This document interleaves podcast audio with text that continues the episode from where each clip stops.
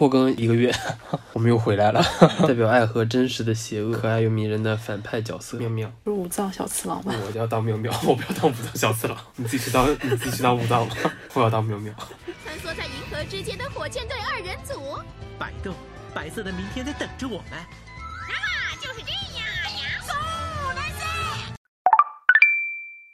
那我们今天聊点什么呢？就聊消费主义嘛，假装跟没有写稿子一样，何苦呢？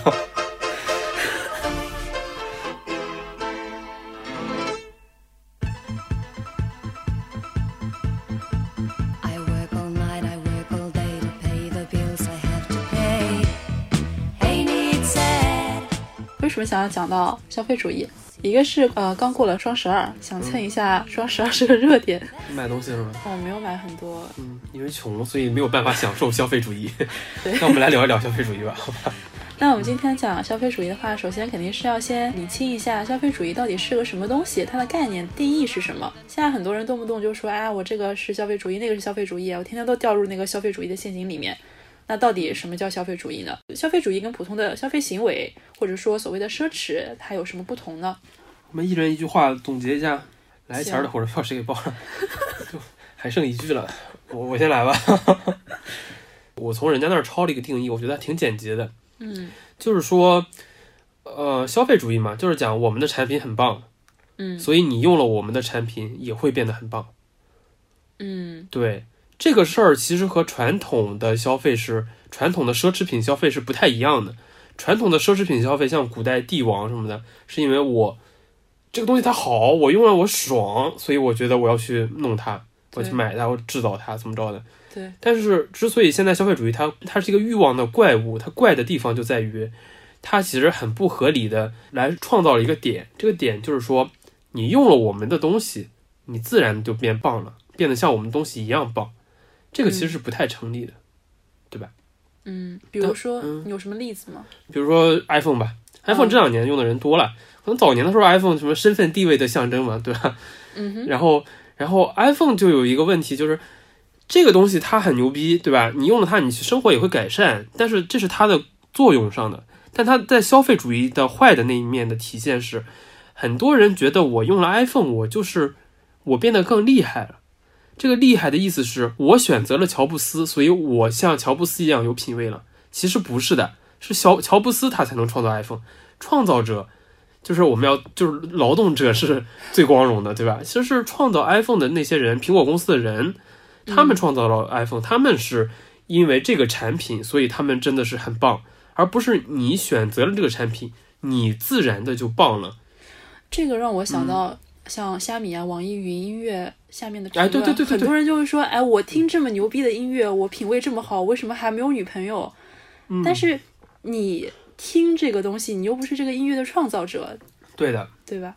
你其实只是做了一个选择。嗯，对的，嗯，那我来说一下，我认为消费主义是什么吧。嗯我认为它是把消费当做唯一的目的，为了消费而消费。也就是说，消费的结果，这个商品其实不重要了，而是这个行为本身才是才是消费主义的核心。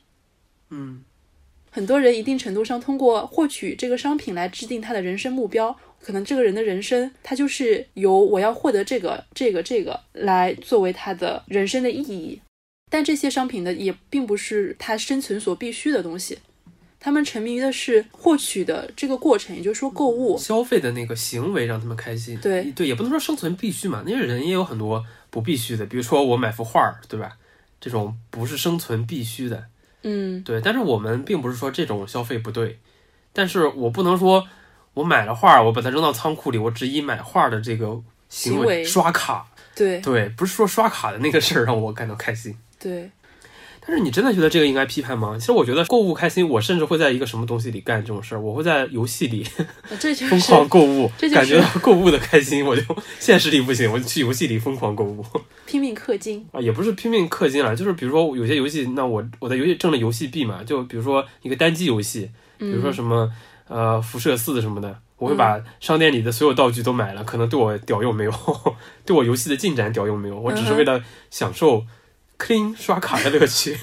你这个就是典型的消费主义啊！好吧，但我觉得这个事儿好像，你如果现实中因为他花的是真钱，就应该被批判。但在游戏中好像就没什么可以被批判啊。当然了，游戏当中其实很多行为就是因为现实中被批判，所以我们才在游戏里干暴力摩托呃不对暴力摩托，对啊，什么暴力啊、嗯色情啊，对啊，也也确实是这样对，但我觉得我们今天讨论也不是说要批判消费主义，并不是说，啊，是吗？不好意思，走错屋了。并不是啊说我有钱，我买了好多画，我把它放仓库里面，这个行为嗯就一定是值得批判的。但是我们今天可能是要讲一下，说消费主义的起因是什么，嗯大家背后的一些逻辑。就是你干这件事情是 OK 的，我们不会批判你，但是，嗯我觉得作为人的一个尊严，就是我知道我行为背后的逻辑，嗯我不是一个木偶。我觉得这个是今天我们想要讨论的，我想要讨论这些东西的一个意义吧。就是这期节目目的是什么把我踢出去了，就我就不是这期节目的。你你不是要批判消费主义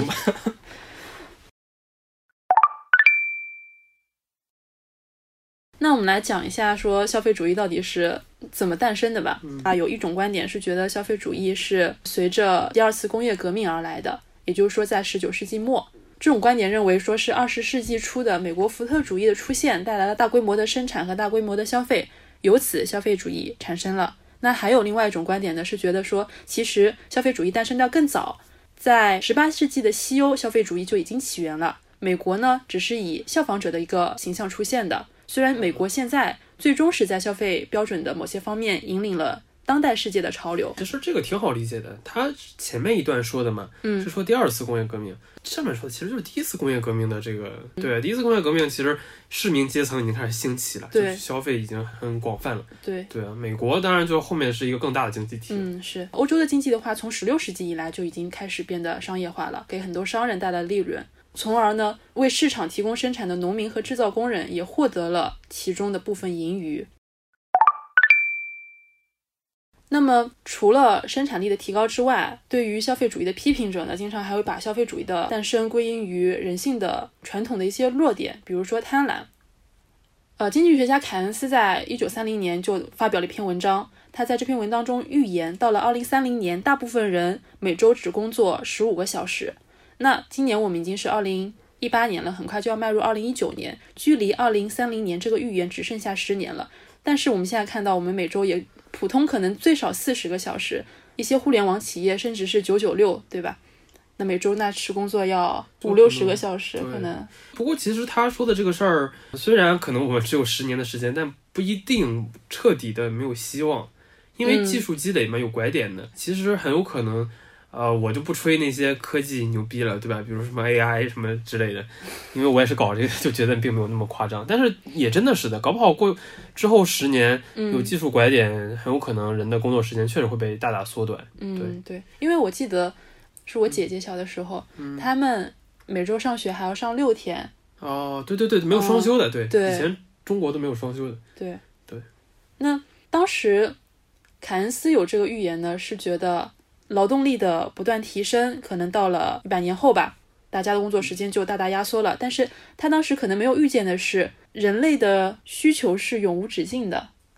有可能他当时并没有想到说，现在的人每年都要出去出国游一趟，可能在他们那个年代的话，确实是没有办法想象现在的生活水平。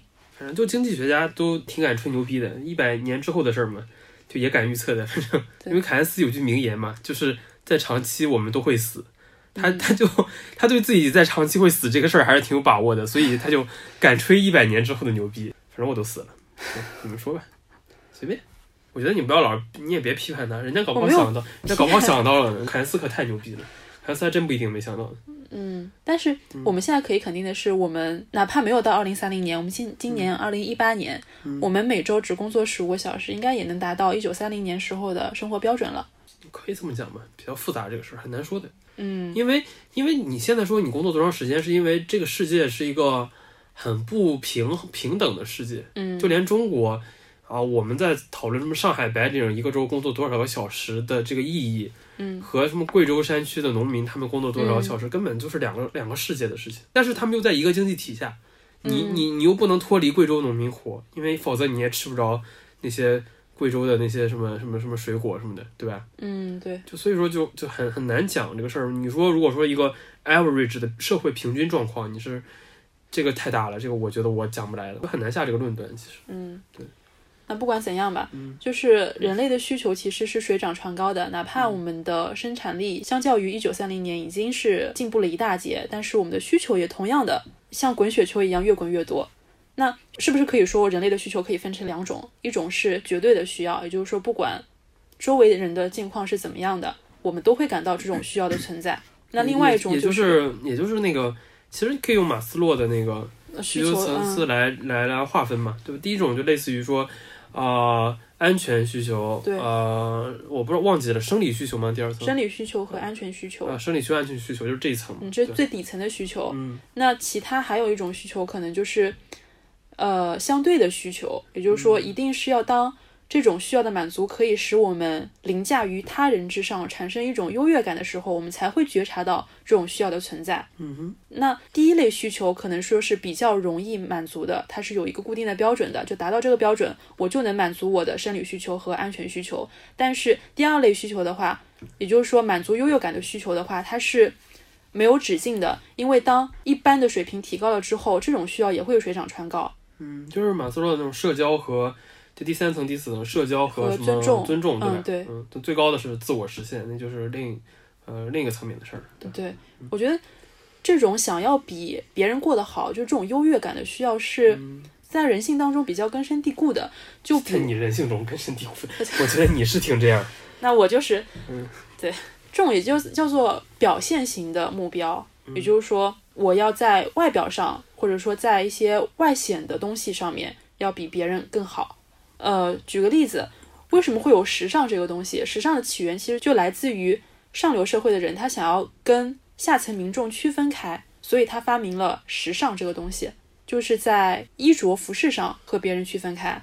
另外一个类似的例子就是大家说话的口音，就是现在的所谓的英式英语，其实是十八世纪左右英格兰南部的上层阶级，他为了彰显自己的新贵地位，他们才开始用非卷舌音说话。也就是说，最早的英语其实是、括包括更更那个的，更更我更没有说完呢。没有在英语上有更好的例子的。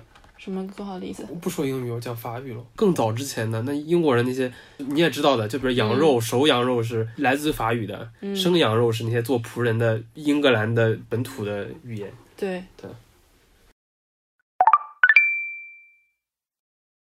刚刚讨论的是人性的不知满足，嗯人性这种需求的水涨船高，但是在讲到消费主义的兴起这件事情上，传统的弱点当然是产生了影响，但是它并不能完全解释这种消费主义的变化，因为它人性并不是一个新鲜的事物。我们在无论在讨论历史上的任何特定事件或者影响的时候，人性很少可以解释跟特定时间点联系在一起的变化。对，就是说是一个，呃，不光是人的天性嘛，就还有说，呃，意思就不能只从行为经济学上来考虑，还得考虑这个对吧？政治经济学，对，这环这技术发展水平啊，社会构建啊这些东西。嗯，对，讲到社会构建的话，当时从文化视角看的话，启蒙运动的产生也是对于消费主义的产生是一个推进的作用，因为在十八世纪的话，启蒙思想家他赞扬的是什么？他赞扬的是物质上的进步。他们当然关注的是新工具和新的机器，而不是消费品。但是他们肯定支持的是这样一种价值观，也就是他们相信更好的服装或者家具可以和令人满意的人生目标画上一个等号，也就是说，是强调世俗化价值观，而不是宗教的价值观。这种世俗化的价值观，恰好就可以给一批人有更大的消费兴趣，有一个合理化。清教徒就是反对享乐的呗，对吧？嗯，对啊，为什么呢？我给你举个例子吧，比如说清教徒一个一个叫 Baxter 的一个，呃，这是个布道者，就是个牧师吧，一个神父，一个很有名的神父，他很多诗道书就经常被人家引用嘛。嗯，他就讲了一句话，他说就是要尽最大的努力，在神的恩典里成长，加强和增多灵魂里对基督的兴趣，并减弱和克制肉身的爱好。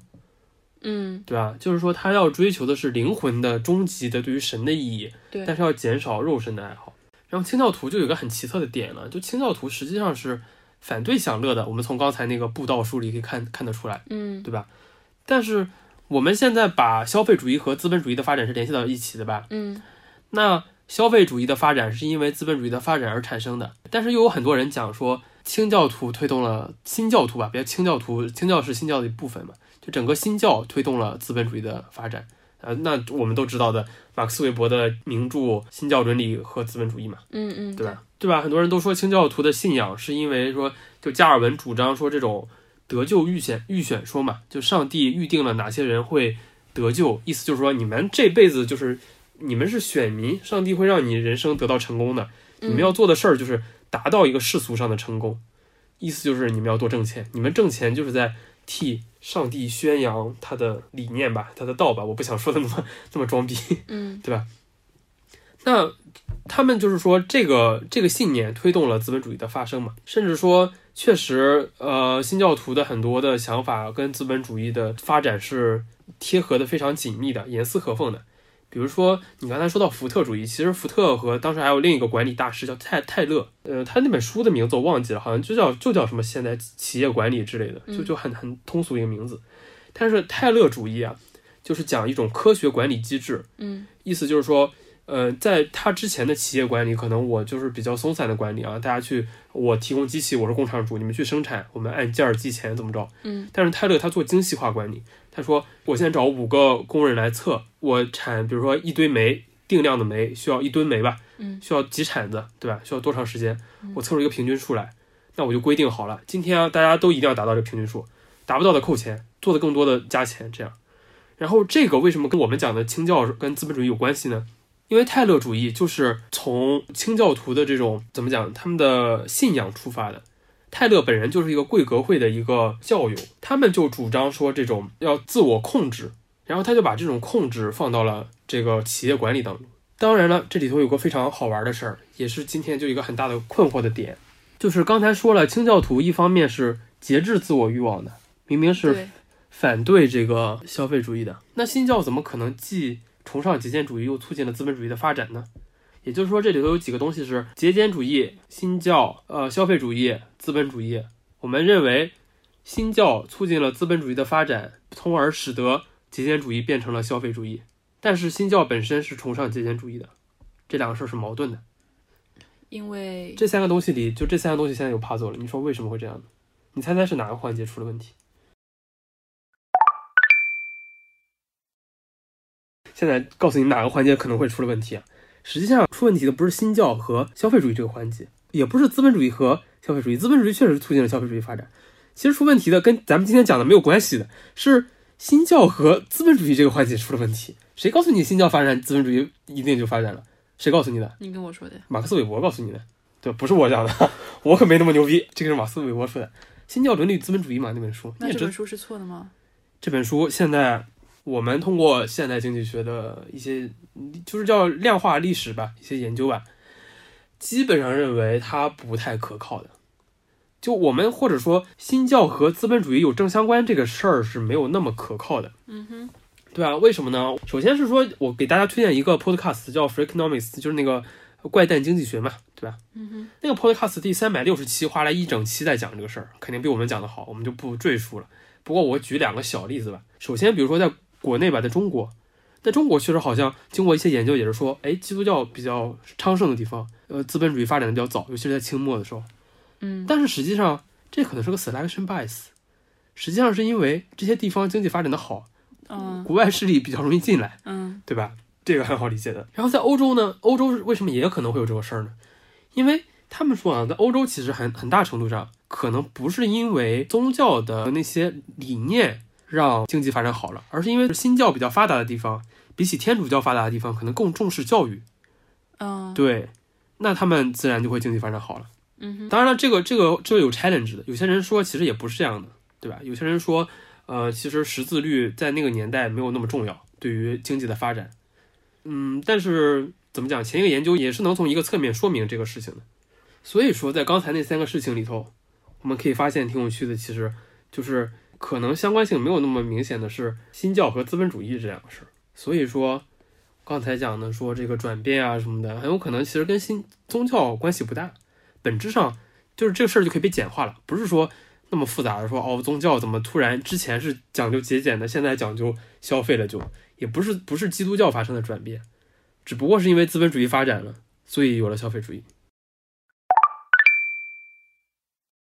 另外一个起到影响作用的文化思潮被称作是浪漫主义。那浪漫主义我们知道宣扬的是情感和个人主义，谈论的是个人感受的重要性。那有一位历史学家，他叫克林坎贝尔，他就认为，正是因为接触到了这些浪漫主义的价值观，尤其是阅读浪漫主义相关的小说，才最终明确地刺激了消费主义。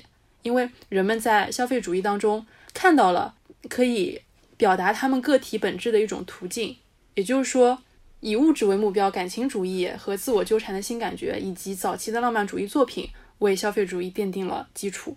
嗯，我倒不觉得说浪漫主义跟启蒙运动割裂那么那么大吧，但是很大程度上吧，就是说浪漫主义，我们现在把它提出来，就是说它比较关注个人的感受了。嗯实际上也是我们就是平常讲省钱不省钱的时候一个一个很很基础的点，就是我要多大程度上照顾好我自己的个人感受，嗯，对，对吧？换句话说，就是财富是有时间价值的。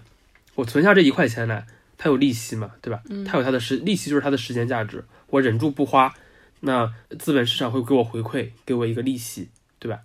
但是我的人生也是有时间价值的，嗯对，对啊，我今天，比如说我花这一块钱，我买了一个什么，比如我一块钱少一点，我比如说花了一千块钱吧，我住了一个好酒店，这个经历对我也是有价值的，因为它提升了我这段人生的质量。所以说省钱其实就是要在这个事儿之间做一个平衡，我到底是省下这一一千块钱来去获得它的资本的时间价值呢，还是说我把这一千块钱放到享受上来提升我的人生的这个时间价值，对吧？嗯其实我们从浪漫主义里就可以，就是说，它更大程度上开始唤醒了我们对于生命的价值的判，就是的重要性，提升了这个重要性。嗯，对啊，而且特别有趣的是，其实跟现在的经济大环境也有点关系，因为 现在经济大环境导致我们这个存钱可能没有那么储蓄的欲望降低了。对储蓄的欲望降低了吧，对吧？因为现在确实过度储蓄，在现在这个这个经济环境下，你过度储蓄倒不是一个特别好的事情。但是我觉得，其实我们有另一种方式来提升这个生命的时间价值的。你可以这个话说的有点奋斗逼，有点有点恶心，但是确实是这样的，就是你还是要投资自己的，这个真的也没有错。你消费了，你享受了，就可能确实就消失了。但是你投资自己，你可能学了个新东西的话，你的这个钱虽然是花出去了，但你的这个时间价值就积累下来了。你不是一个纯粹的享受性的消费，对吧？学习性的消费其实还是有一定必要的。当然不建议大家去知乎上看什么 live 之类的，还是建议大家 找点更好，也不建议大家去什么逻辑思维，还是找点更好的东西，对吧？比如呢？上个上个大学了，转个转个几十万去上个学位，啊、行吧。对吧？念个 master 出国，对吧？念个语言学 master，社会学 master，然后回来找不到工作。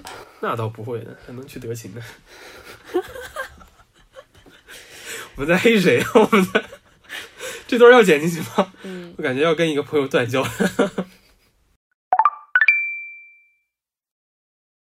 消费主义一个很显著的特征就是，大家会从购买和展示这个新商品的过程当中体现自己的身份和地位。也就是说，这样商品的符号价值远远高于它的使用价值。在我们现在的消费社会当中，物质商品掺入了越来越多的这种非物质的因素，比如说这种商品的外观设计、包装、广告，在商品生产中占据了越来越重要的位置。把消费主义作为一种身份的象征，或者是作为一种补偿性满足感的来源，它这个这个衔接，就现在觉得很理所当然哈。嗯比如说那种所谓的 new money 的阶层，可能嗯很多人也看不太上。他们富了之后，可能就会买一些大 logo 的那种商品，什么奢侈品，什么 LV 包包，还一定要是那种最丑的老花图案的。但是它最早的起源还是在刚刚说的十八世纪。十八世纪的时候是产生了巨大的社会变革和经济变革。那这些变革同时呢，肯定会产生个人身份的一些困惑和模糊。那比如说，农村的制造工人，他就是身份困惑的一个很典型的例子。农村里也有一些那种从事工业的对，对对，就他们是在自己家里工作的，嗯然后用的也是一些传统的手工操作的设备。对，但是他们不靠农业生产来，对，对他们就是相当于农村那种小手工业者，类似于对对对对。所以呢，有的时候他们会比周围农民过得更好。那么铁匠，比如说，对吧？对嗯那么这个时候，他就会产生一些身份上困惑，在当时的社会阶层里面，他到底算是比农民更高呢，还是更低呢？这个时候，他就需要消费来作为他个人身份认同的一个标签。也就是说，他不会用很不像农民，就是基本上都是用自己家生产的东西，他可能会用一些购买一些其他的呃产品，对吧？尤其嗯比如说工业产品之类的。对，就比如说八十年代的时候，化纤的衣服其实特别吃香儿，什么嗯，的确良嘛，对吧？嗯，对。对吧？现在看来肯定是不好的对啊对啊。但但是因为他们觉得，哎，那是就是工厂里的那种，嗯就不比家里的棉布什么的，是就农村儿的棉布好像就高档一些。嗯，对啊。那再举个例子的话，可能就讲美国吧。嗯就十九世纪中期的时候，美国产生了这个城市化进程嘛，然后就激发了当时美国人对于消费主义能够符合身份的一种关注。那城里人肯定是想要把自己跟乡巴佬区分开。一些移民呢，外来的移民，他们也希望能够利用消费进步来证明他们远道而来、长途跋涉来到美国，这个是值得的。还有个很有趣的例子是，在美国的非洲裔美国人，他们对于消费的这种兴趣，主要是利用消费主义来来对抗周围人对他们低等的刻板印象。有什么例子呢？黑人这个，黑人不是很明显的吗？你不觉得吗？大金链 hip hop， The reason why black people are so addicted to materialism is we use materialism to vicariously add wealth to ourselves. In other words, I don't think much of me. I, only, I ain't nobody. But if I put these Air Jordans on, I will be. If I buy this house in a white suburb, I will be. You understand? If I get this white woman, I will be. If I get this Louis Vuitton bag, I will be. So we use wealth to replace self worth. I need a dollar, dollar, dollar, that's what I need. Hey, hey. Well, I need a dollar, dollar, dollar, that's what I need. Hey, hey. Said I need a dollar, dollar, dollar, that's what I need. 就反正举这些例子都是想要说，用消费主义来寻求新的一种身份认同吧。 然后我们说，在消费主义的社会当中，我们消费的其实都是一些符号，对吧？那么电视在宣传这种符号价值、促进消费主义文化的形成方面是具有历史作用的。五十年代的美国可以看作是近代广告业真正兴起的开端。那当时第二次世界大战刚刚结束，消费主义和享乐主义就通过广告等一些大众传媒的手段，来成为西方发达国家当中的主流价值观。那那些在纽约麦迪逊大街高层办公的，每天喝着威士忌想文案的广告人，他们整天琢磨的就是怎么把所谓浪漫、欲望、美丽、科学进步啊、更好的生活，来粘到他们所要推销的产品上面。Madman 嘛，对吧？嗯，对，对啊，就是讲的就是这些人的故事。其实他在里面，就我们能看到很多，呃，我们现在可能都已经习以为常的一些消费符号。这些人是怎么一步一步的通过他们的聪明才智把这个东西给放进来的，对吧？放到我们生活里的。那这种包装的话，更多的是希望把他们的产品和观众或者说消费者脑海里的欲望连接起来。就比如现在淘宝上一些网红服装店，那些网红模特全部都要去欧洲拍照，什么去个伦敦、巴黎，然后拿一杯星巴克，其实就松江也行，松江也有什么欧洲城的，泰晤士小镇嘛。对，泰晤士小镇，对，那次一点的就去泰晤士小镇，就是他们拍的不是说要拍我这个服装的质量有多好，而是拍的是一个我穿了这个衣服，我就能享受一种在欧洲街头漫步的这种高级感。嗯，这其实就是一种造梦吧，嗯，也是消费主义的消费主义社会的一个非常典型的特征。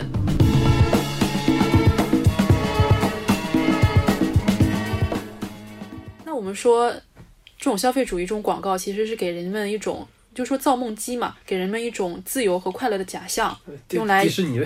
对但是我消费但是我在迪士尼乐园里，就去年的哦前年了，我两年了，前年的今天我们在迪士尼乐园里看放烟花，烟花放到一半还停了，我这个梦瞬间 消费主义的梦瞬间被打碎了，我操，再也不再也不相信消费主义了。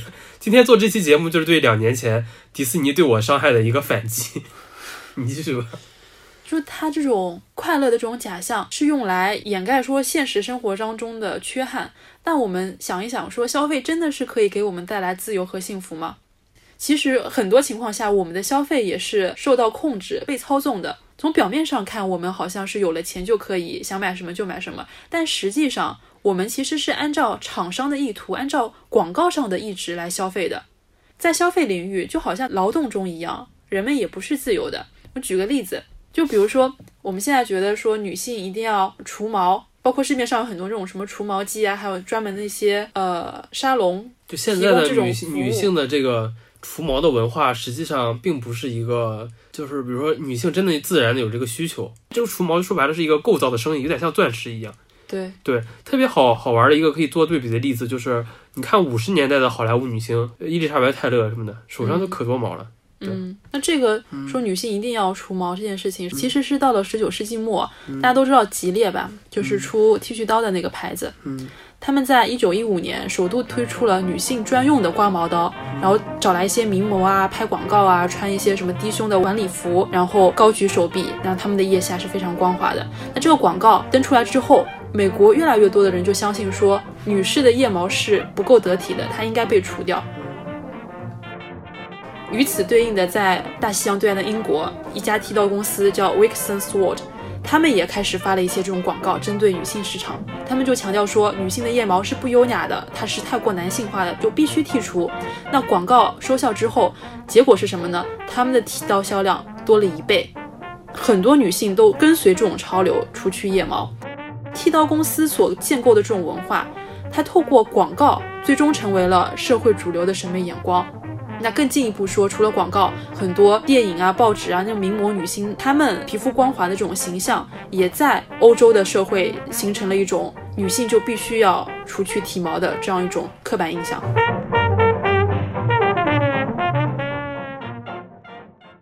又比如今天早上看了一个新闻，就是在上个月吧，一个著名的期刊，就《新英格兰的医学杂志》，它发表了两个大规模的临床研究，最终是给了一个实锤，说对于急性胃肠炎儿童患者，益生菌补充剂并没有任何有益效果。那现在各种介绍酸奶饮品的这种宣传当中，都是说益生菌可以平衡改善胃肠道功能，增强人体的免疫力，预防或者说帮助治疗腹泻等各种益生功能。六百亿丹麦进口活菌，促进肠道活力，唤醒消化力。三种丹麦益生菌，有机好酸奶，身心更畅轻。它真的是活的，你怎么知道啊？我当然知道。活的呀但是在已知的益生菌当中，绝大多数的商业化的益生菌株产品并没有得到任何临床实验的证明，所以益生菌的这种产业化更多的是一种商业神话。嗯，对，其实真的，我觉得大家一定要建立一个自己的健康营养知识的。你其实用很基本的一些道理就知道，吃益生菌这个事儿意义不会那么大。肯定不是说没有，其实我倒不是说完全没有，但是意义不会那么大。嗯，对，就可能对中老年人可能是真的有的，因为中老年人肠道菌群不活跃嘛，他们喜欢喝酸奶，但是小孩子没太有特别大的必要喝那种特别添加益生菌的酸奶，他可以喝普通的酸奶就可以了。嗯对，但是这个例子的话，我觉得跟之前几个还不太一样。比如说，呃，等一下，包括那个藜麦那个例子也是的，只要你自己有一个对于营养学的一个判断，你知道我吃藜麦是为了补充什么，你就不会被它的高高价塑造的那个。很多人为什么被藜麦啊这种 Whole Foods 那种欺骗，主要是他没有一个营养学知识，他就被动的接受了一个哦健康吃这个健康，但是没有什么灵丹妙药让你吃了就变健康的，你要均衡饮食。藜麦是一个能帮助你均衡饮食的一个蛮不错的食品而已。对，但是我觉得这两个例子，关于食品这上面两个例子，可能跟之前的、之前提的那个提到广告这些例子还有点不同，因为如果你没有特别关注这些医学实验的话，或者医学方面的报道，你可能真的不知道益生菌到底是对你的健康有没有效的。所以我觉得，在现在这个消费主义盛行的时代，并不是说你要更保持警醒，你要自己思考，你就能够抵御得了这种消费主义的论述的。那。很多时候我觉，得是能抵御得了的，我就抵御了了，我就从来不喝益生菌饮料的，而且我觉得我对藜麦什么消费是非常理性的。你不要说这种话呀，为什么抵御不了呀？你多掌握知识就能抵御得了啊？为什么抵御不了？那很多人他不会专门关注这些。不掌握知识嘛，你掌握知识就抵御得了了呀。你要所以你要掌握。那你这样说的话，那很多人嗯他就是、那你不要去，但我觉得你了解你在榨汁别人，你在榨汁别人，你别榨汁别人，就是了解这些东西是有一定的门槛的。也没意义。你批你把大众批判一番有什么意思？我没有批判大众，我嗯只是在讲这是一个 post truth 的时代。嗯，你不知道什么是真的，什么是假的，你不知道什么是被构建出来的，可能构建和真实之间并没有很明确的界限。我不觉得我有什么被构建出来，我觉得我消费挺挺那个的。你别这么讲，不太好，没什么意思。你非说人家不行干嘛？对？我不是，你老是觉得我说人家不行，我就没有说人家不行。你看好呀，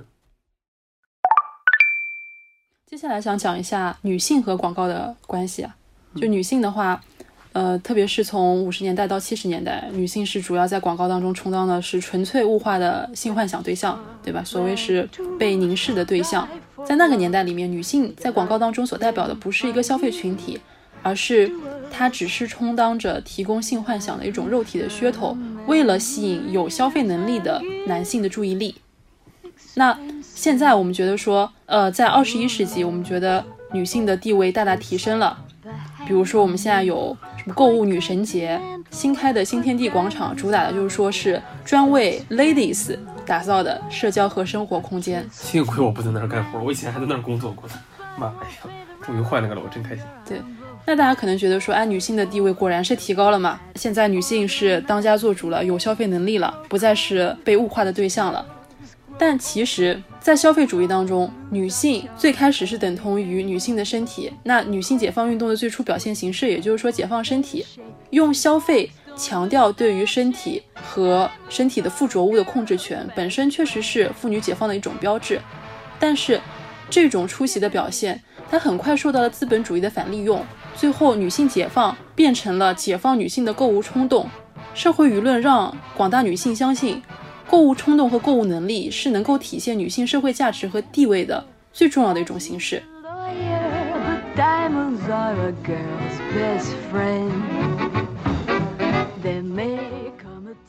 最近有些广告里面宣扬所谓的女权，你不用结婚也可以很好，你就可以做自己。比如说潘婷的一些广告，就是强调的女性形象，说你是独立而美丽的女性。现在针对女性消费者的广告的主流，强调的是自然美，特别是一些内衣广告还舍弃了说维密模特的那种标准化的身材，而去用一些大码模特。但是所谓的这些光鲜的、温暖的、这种有深度的好的广告，其实他们都来自于冰冷理性的用户调研。广告是一个镜子，它不是社会革命家。广告它做的事情，并不是说改变整个社会的价值观，而是和部分群众、跟部分消费者产生共鸣。最终，最终目的是为了刺激消费。你觉得你从一一则广告当中看到了对女性的理解和关怀，但是广告唯一在乎的就是消费行为本身。但是我觉得这已经是一种进步了呀。难道你这种说法就好比说，呃，现在的饭店服务周到什么的，虽然虽然其实那些服务员其实内心想，妈的这人又来了，要要给伺候他吃饭，但是至少他被训练的，哎，先生你好，他要他要这样讲，那你还是难你难道希望他像还像那五六十年代国营饭店那种爱吃不吃，对吧？要干嘛？对吧？当然，我不是说已经好用一些好很多了。比起国营饭店来，现在这种他可能心里想的还是啊，这傻逼又来吃饭了。但是他表面上表现，哎，先生你好，那已经很好了。这服务业就应该是这样的。对广告广告消费业促进消费，它它就是要取悦你啊。那我觉得一个消费品它取悦人，并没有什么特别大的错误呀。对我没嗯有说是用一个道德的标准来要求资本，对吧？我当然承认说你这个广告是显示出了但你要警醒，平权运动的告诉告诉他们要进步要警对。你必须要清楚的知道，嗯，他做这件事情并不是他内心认同这样一种社会的价值观，而是他认为他清楚的知道他这样做可以从你的口袋里捞到更多的钱。但是这当然，我们也可以用我们口袋里的钱来支持这样愿意说出这种话语的企业。对啊但但是我们这已经在支持，因为本身所谓的平权，平的就是话，很大程度上就是话语权。广告愿意做平权，已经是实质上平权的进步了。我想说嗯的是，你必须要知道，广告所传达出来的永远是滞后的，嗯它永远是知道社会上存在愿意听这种声音的消费者那广，告他才会传达出这样的声音。对，广告是要针对于它的目标群体的嘛，它理想情况下，它都能针对到最好的理想群体。就最近有篇文章就讲说，现在你是女权主义者，给你推的广告就是女权主义的广告呗，对吧？你知道那篇 Wise 那篇对吧？然后这样也并不能使更多的人接触到女权思想，因为可能他对于一个直男癌推推的还是直男癌的广告，对吧？但是 still 这个已经是一个进步了，对吧？就是即使是冰冷的用户调研之上的好广告，已经是一个进步了。原因就是因为，比起五十年代的国营饭店的那种坏的服务，现在的好的服务已经让你让人感觉好，那就是是个进步。这首先，我肯定这是个进步，这是我对你刚才这个的第一个想法。第二个想法就回到刚才你说五十年代那个事儿，我本来以为你要讲的是说五十年代的时候的广告是针对女性的，难道是我理解是我的知识上有错误吗？有可能是我的知识上有错误，因为我我以前的理解是五六十年代欧美的广告针对的恰恰是女性，因为当时的是就是打女性消费这一点儿，或者说主妇消费，因为当时的男人就是家庭分工很明确，男人基本在外面工作，嗯女性负责消费，男性只负责挣钱。就像你看那个麦瑟尔夫人一样，一开始的时候她有老公的时候，那麦瑟尔夫人要给她把她老公穿什么西服，中午吃什么饭，都是麦瑟尔夫人一手打点好的。她老公并不会去那个下面的肉店去买香肠的。当时的家庭结构确实这样的，所以当时催生的广告反倒是说针对于女性的，就针对于主妇这个阶层的。我知道你想说的是广告中的女性凝视，或者说公共话语空间中的女性凝视这个点儿，这点永远在的，因为我们现在还在看色情图片嘛什么的，那这点确实没有改变。但是，呃，我在想还挺有趣的。一方面有女性凝视，但另一方面，其实五六十年代的广告打的却是主妇消费这一点，现在反而因为女性进入了劳动力市场，就这一点反倒就消失了，大家不再去打主妇消费了，就变成了一个独立女性消费了，就像你刚才说的潘婷那种之类的。嗯对啊，就是我听了你之后我觉得两点，可可能我们需要更多的研究具体的怎么回事吧。不过提出来，可能有兴趣的人可以去查一查。好了，最后讲一讲消费主义啊。我今天想了一个挺有意思的事儿，就是我之前听听人家一些人讲，我获得了两个概念，就是做投资的人经常会讲两个概念，叫标品和非标品。什么意思呢？哎呦，你还会捧哏了！今天来来说段相声，相声就是说学逗唱，那标品非标品嘛，扯回来不扯远。就是什么叫标品，什么叫非标品，这两个概念不是非常严格化的概念，呃，只是说大家就有点像干货和什么湿货一样，是一种就大家的一种口头语吧。嗯但是人人脑就挺神奇的，就能从一些模糊的概念里提出一些特别有趣的结论来，对吧？我们就能理解这个概念。然后那大概的理解嘛，就是说标品就是一种，呃，有有固定的规格，对吧？嗯然后没有明显的个人喜好的产品，嗯哼比如说像空调，就你你不会说格力和美的对你真的有什么区别，嗯你更关注的可能这价钱、功耗、保修这些东西，对吧？嗯这些是按照一定固定的规格来来说的。嗯，非标品呢，就是说有明显的个人喜好的东西，比如说呢？衣服，衣服就是有明显个人喜好的艺术品，对吧？艺术品那肯定是你喜欢的和我喜欢的，那差的太多了，对吧？嗯所以说刚才说这是个这是个模糊相对模糊的概念，就是说你你刚你现在心里在打嘀咕，就是说可能说，哎，那我觉得其实也有可能标品会变成非标品，非标品会变成标品，因为这两个界定不严格化。嗯那我想了一下，怎么能相对于相对严格化的讲一讲这个概念呢？就是我想了一个方法啊，我想了一个方法来来界定一下。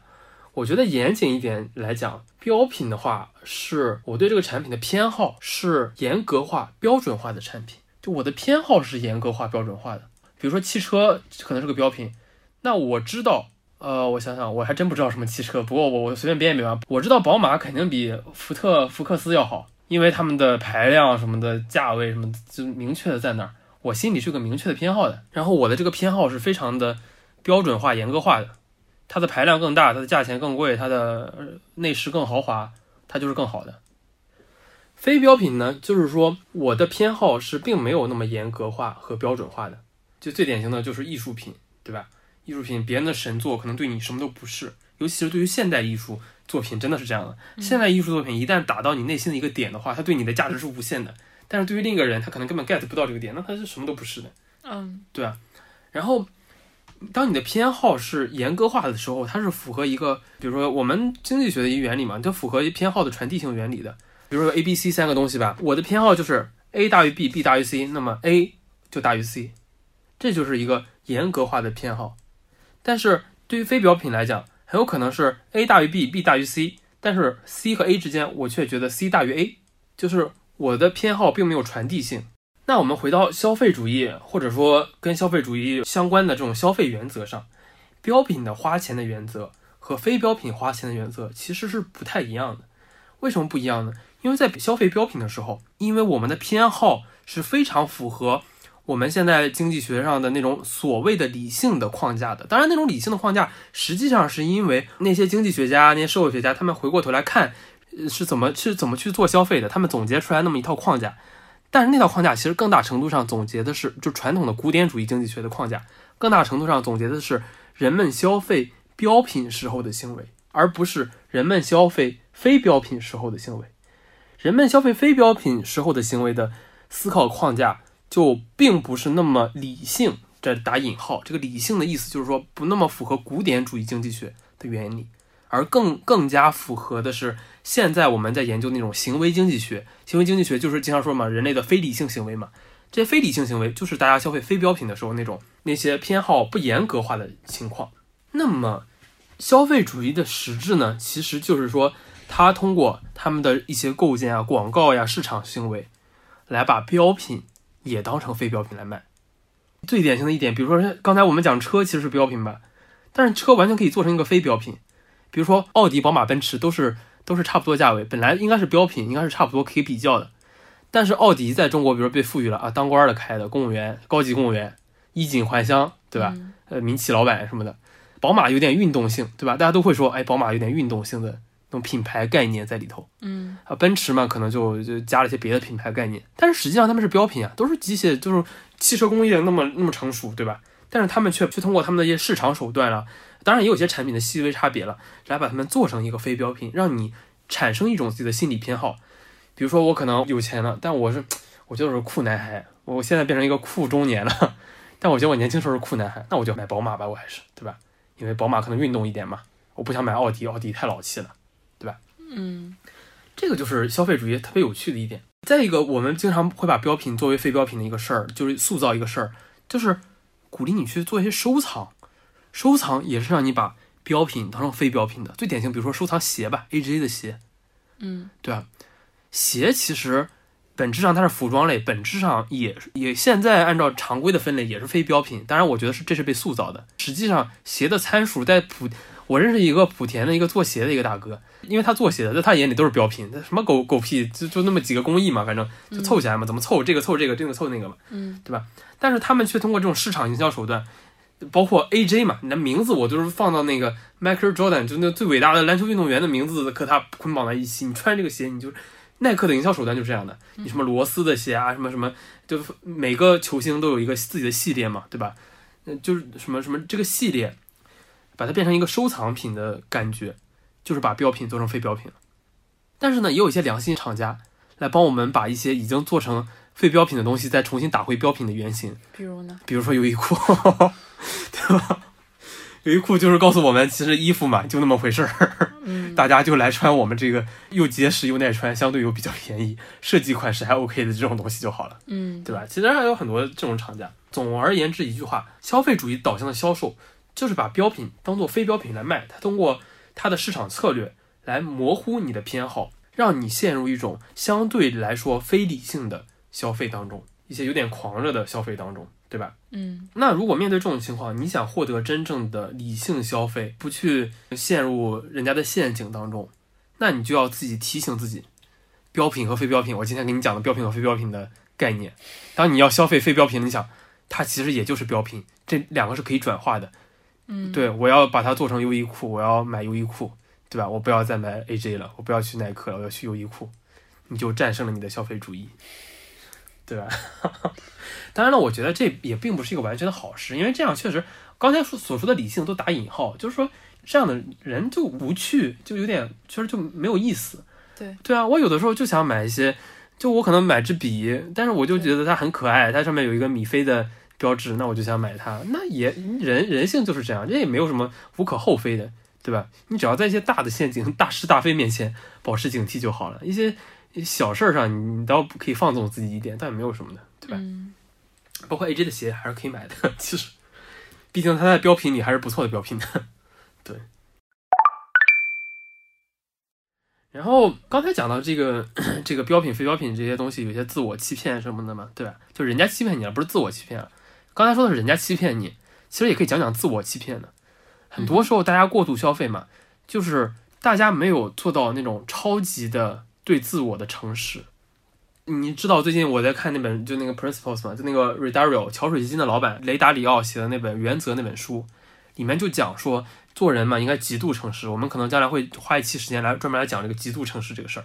很多人其实很难做到对自己的极度诚实的，让你每天去照镜子照半个小时，你会疯掉的。其实，嗯哼，你只能看一下，你老是看你就觉得我、这长了个痘，我这长了个疤，你就一会儿你就受不了了。其实大多数人没有对自己没有那么诚实的，所以很多时候你并不是仅仅是被人家就是被人家操控的，你欺骗了自己，而只是因为你没有办法面对你手机上的那个手机银行 app 里的那个存款余额和你的花呗上借的钱的 负债指数，对吧？就比如说有些人家里锅里有饭都已经烂掉了。但是就捂的时间越久，他就越不敢揭开盖子去看那个锅里的饭，对吧？这个确实是人的一个心理机制，就一种心理安自我安慰机制嘛。人确实是需要这么被保护起来的。但是最后你还是不得不揭开那个盖子的，也就是说，还是要对自己极度诚实，才能获得对自己的极度的掌控。嗯哼，对，我今天跟小公做这个节目，也是在劝劝告他。小公，我们不如现在玩一个游戏。什么游戏？你打开你的蚂蚁花呗看一看我。不想看。所以，所以我们现在就 现场的例子，小公并不敢看他自己的蚂蚁花呗我不是钱。不敢看，我不想看。你就是不敢看，因为你已经为什么那不敢看那口锅里的饭已经烂掉了，你就没有办法打开那口锅。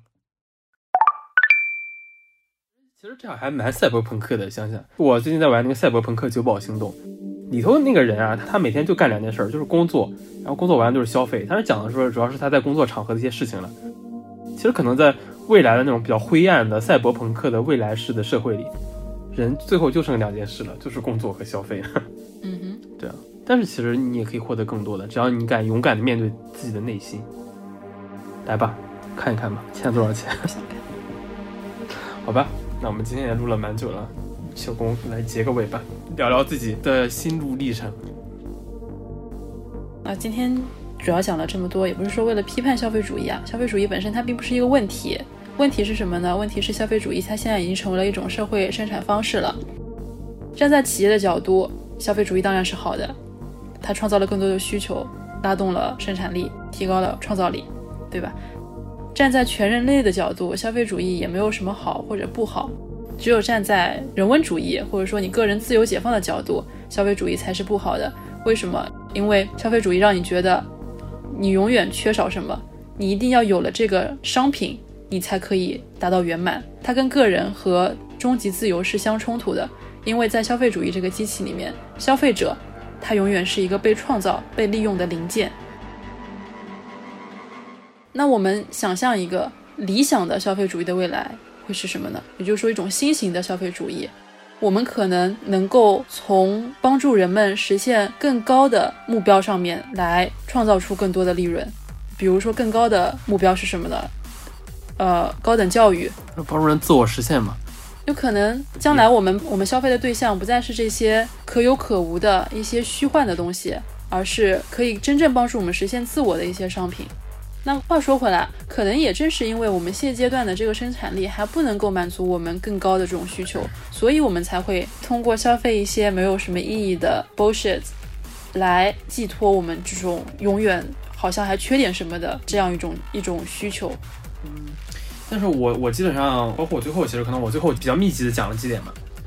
我更大程度上想说的是，我对资本主义社会永远是抱着一个怎么讲，就是就是有点像科斯的心态一样的。我真的觉得他挺好的，消费主义也挺好的。有问题的是，你不敢面对自己的内心，不敢面对自己的负债，人家骗你花了钱，你买了产品，当然你我假冒伪劣产品，你可以去。你可以去告他怎么着的，但是你可能很穷，你买了苹果电脑，那是苹果公司做的把电脑做的太好的问题。这种这种逻辑就有点像说，啊、我强奸是因为你穿的太少一样，对吧？你不能因为它好，当然包括它广告做得好，它广告做得好就好像一个女孩子穿着特别好看的衣服一样，她穿着特别好看的衣服，你要去强奸她吗？你对自己的控制呢？你的人性呢？我希望能唤起自己的人性，对吧？你就自己来掌控自己。当然这很难，我知道这很难，这也是为什么现在很多问题产生的原因，就是为什么会有问题产生。但是对于生产创造东西的 creator，就是我就觉得创造东西的人来讲，你不要过多的去苛责创造东西的人，包括做广告的人，他们创造一个很好的广告，madman 们，对吧？你不要说你的广告做得太好了，导致我不理性，或者说对于蚂蚁花呗来说，你们的金融产品做得太好了，让我那么容易就借到了钱，所以我才会负债累累。更大程度上还是因为可能是你个人的消费习惯的问题啊，等等等等，你的你的理财的知识呀，等等等等，对吧？那我们也希望刚才我讲的这些能够帮你思考一下，是不是我的想法有什么问题，我应该怎么化解？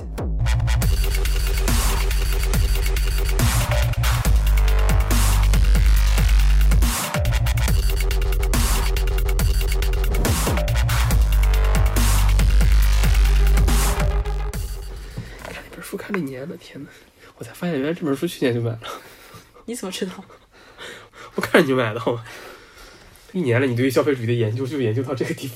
我也从来没有说过我我在挂广告商，你你那很很鸡贼的，每次都放在后面说，然后嘛把我前面说的来批判一番。我不想我剪，你剪吧，这期我不剪，因为我每次剪到后面都变成了、啊，你就是那个正面的伪光正的形象，我嘛就是那种卖卖羊肉串的。尝尝咱的羊肉串，好得了。嘿，您尝尝。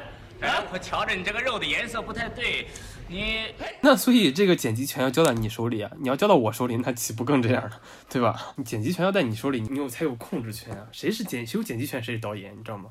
调出一个导演剪辑版，行吧？对啊，真好忽悠，小傻子真好。Oh, you agree, huh? You like that Red Green Grumbolt reference? Yeah. Well, guess what? I made him up. Think for yourselves. Don't be sheep.